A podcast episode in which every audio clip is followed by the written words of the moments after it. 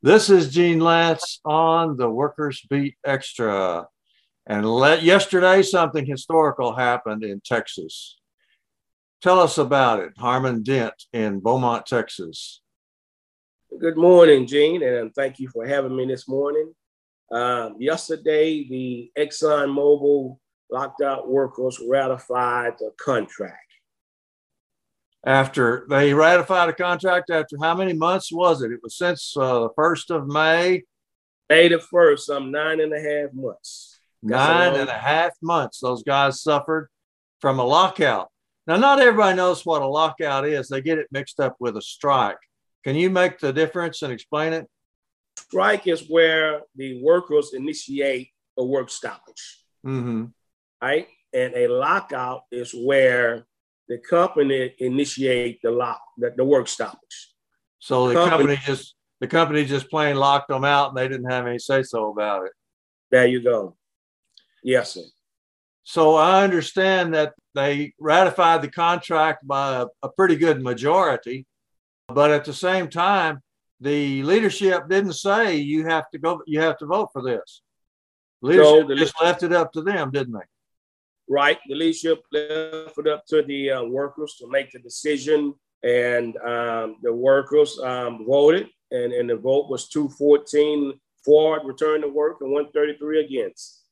So that's uh, a substantial majority. People yes. like the contract well enough that they're willing to they're willing to settle. They're willing to end the end the lockout, and the company's willing to end the lockout. Now, is that all there is to it? Now, do they just sign the papers and go back to work?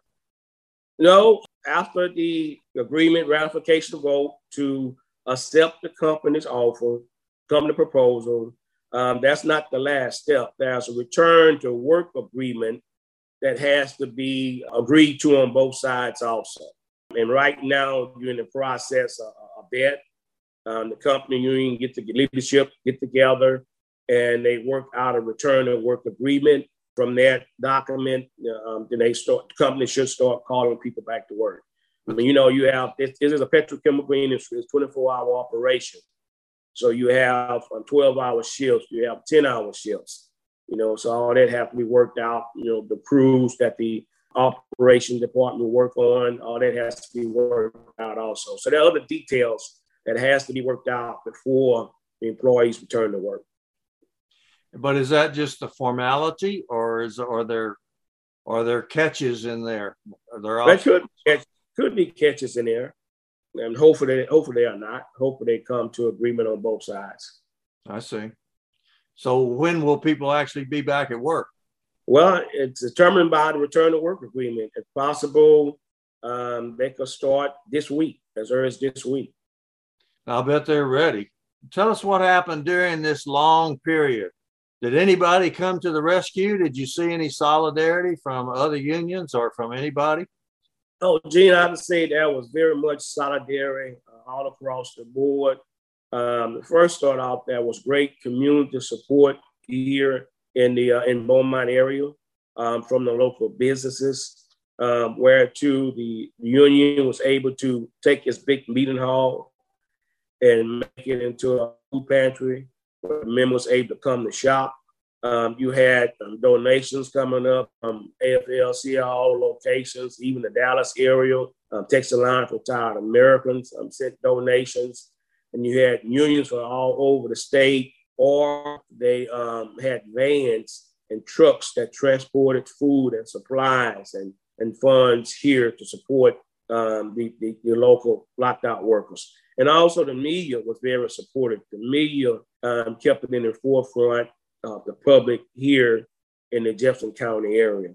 So I would say that was very uh, large amount of support. It was amazing the support that they received.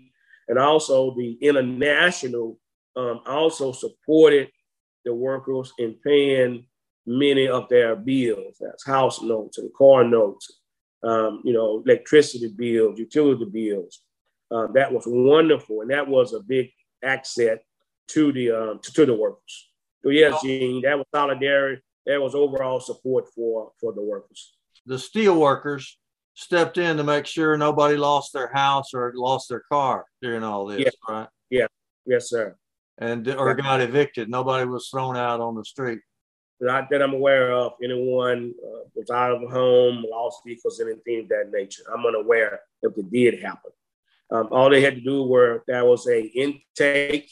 Um, thank God for the IBEW local 479. They opened their doors to where uh, they have a big hall where the uh, employees were able to go there and fill out, you know, their paperwork uh, for their application for their bills to be paid.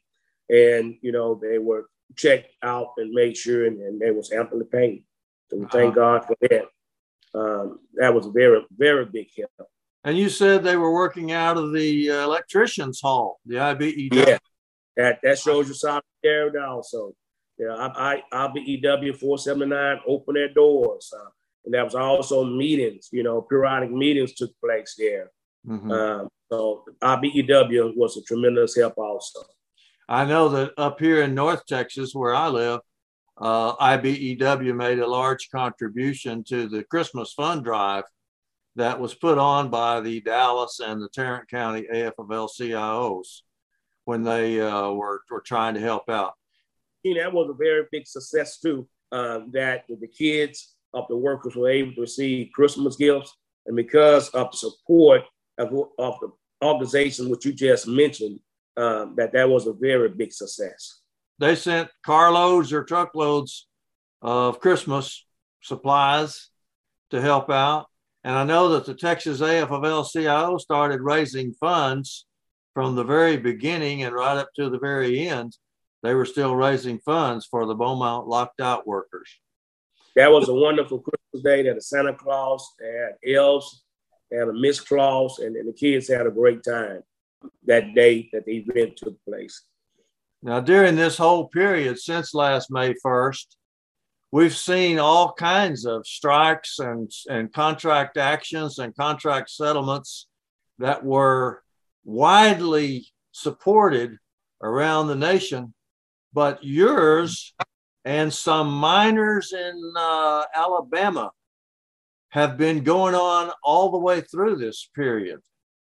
So I think that when people looked at the Beaumont refinery workers that were locked out, they saw this as one of the long term fights that's gone on over the past year. And uh, would you say that that's how people felt there in Beaumont? Yes, Gene, uh, they felt pretty much that way also in which I am a retired retiree from ExxonMobil. And my work experience, we went through three, two strikes, excuse me, two strikes. And each one were three months long, 88, 88 and one in 81. Um, and this um, long-term lockout here um, exceeded um, both both of those um, together. You know, it was longer. So it was a long-term uh, lockout, and I'm telling you that I'm so proud of the workers of how they stuck together. Um, they were unified, and the leadership of the local, um, the forward thinking that they had and setting up this um, this food pantry. I mean, this food pantry it fed a, a lot of people. Gene uh, um, kept a lot of people going hungry. So um, they was innovative in the things that they did, and I, I mean the way that you know lockout was ran, uh, it, really a model um, so to speak, the way that it, it, it was carried out. And the workers, man, they um, remained together, remained united. You know, some others found jobs, you know, work jobs, but they uh, they manned the, the, the pickets, you know, and um, every, everything pretty much went smooth, man, went smooth. But the the workers again, uh, they were unified, they supported one another, and I mean, as for the family structure, you know, um, not having the wages coming in that you were uh, accustomed to. There are some belt tightening um, that takes place. There are some locations that was put on hold and some purchases that were put on hold. But overall, they weathered the storm real well. Uh, and you know, and that's behind us now. But now, what it's going to take is restoring some relationships. I'm telling you, man, that was nine and a half months. Okay, and that was negotiations taking place between company and the leadership, and that was workers that were, you know, getting stressed out too, and they looking at the uh, the workers committee like they was holding them off from work, but the workers committee only bring something to the the body if they have something they feel like they can support usually. So that's going to be a restoration process between management and these workers. I'm telling you what, nine half nine and a half months, you will never forget that. Okay. Um, it was 81 and 88 that we went on strike. Each one of us that was on strike, that was embedded in our mind. We never forgot, okay, those times. And these workers that's been locked out for nine and a half months to return back to work. They will never forget this. This was carry them, be with them the rest of their career. Okay, so there are some hurdles that's going to have to be um, gotten over. You know, there's some challenges that's that's coming after nine and a half months. There are some hard feelings, you know, and and, and you know that's going to be some work um, to, to get there. So as much as the uh, lockout is pretty much has ended. Um, the, the, work really just begin is beginning now. Yes, it is. I think uh, one of the unusual things about this particular fight that is is not normal, not not usually happens, is that you had the retirees rally to your support because you yourself are a leader of the Texas Alliance for Retired Americans, and uh, you rallied the retirees because retirees realize that union contracts protect pensions. And so you, you got some support from the retirees, didn't you? Yes, we did. Retirees supported. Matter of fact, retirees um, supported in screening the applications. We went out to the picket shacks. Uh, many have walked on the picket line. And, you know, one day um, these workers are going to retire also and we are fighting so that they will have a pension, so that we will not be the last generation to retire with the pension. And Gene, not only a pension, but also Social Security and Medicare are under attack.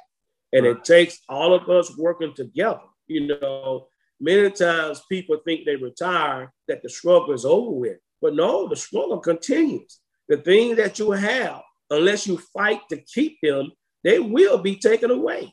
And that's what we are. So the struggle continues all the way to the grave.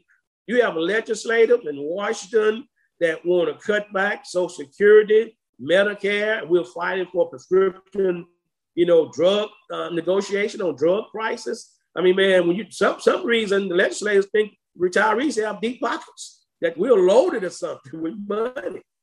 So they're trying to chip away money from the retirees, and we have to fight to keep what we have. That's absolutely true, and it's wonderful that you've seen that. What's your attitude now about the future? Because you went through an awful nine and a half months, something that everybody dreads and doesn't want to have to go through, and you've gone through it. But you've also seen a lot of solidarity, a lot of coming together, and a lot of high spirits and fighting qualities. So, what's your attitude about the future? Do you think uh, it looks good, or or uh, do you think it's just going to be more trouble? But Gene, I'm optimistic. I think it's going to be good. I hope that it will be good. I think that uh, what will help make it good is for labor to come together. All the different uh, organizations, all the different work disciplines come together. If you look at when America did its best, it was when unions were the strongest, when labor did best. All right. So when labor is doing good, our country would do good. Gene, these workers just um, endured a nine and a half month lockout.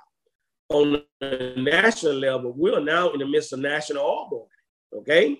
Um, you have a marathon is the lead. You have T with us involved. Chevron, Valero, uh, the the the, uh, the contract expired on February the first. They're working on 24-hour rolling extensions. Okay, the last marathon and offered one percent, one percent, one percent over three-year period. Gene, these corporations are making billions of dollars, not millions, of billions of dollars. All right, and all, the workers are asking to give us a piece of the pie share with us. We're the ones out there where the rubber meet the road. We're the ones out there at midnight in the rain, in the snow, in the heat. Labor the ones that opening those valves and closing the valves. The, the craftsmen, the pipe fitters, the carpenters, the electrician, the instrumentation guys, they're the ones out there in the field, all right, taking the risk. And, and I'm saying, since we are the ones that's really enabling you to make the monies that you're making, share it with us. Right on. Uh, give us a fair share. Couldn't have said it better. It's going to take solidarity of all the different unions coming together. Yes, to make things better. This is Gene Lantz on the Workers Beat Extra.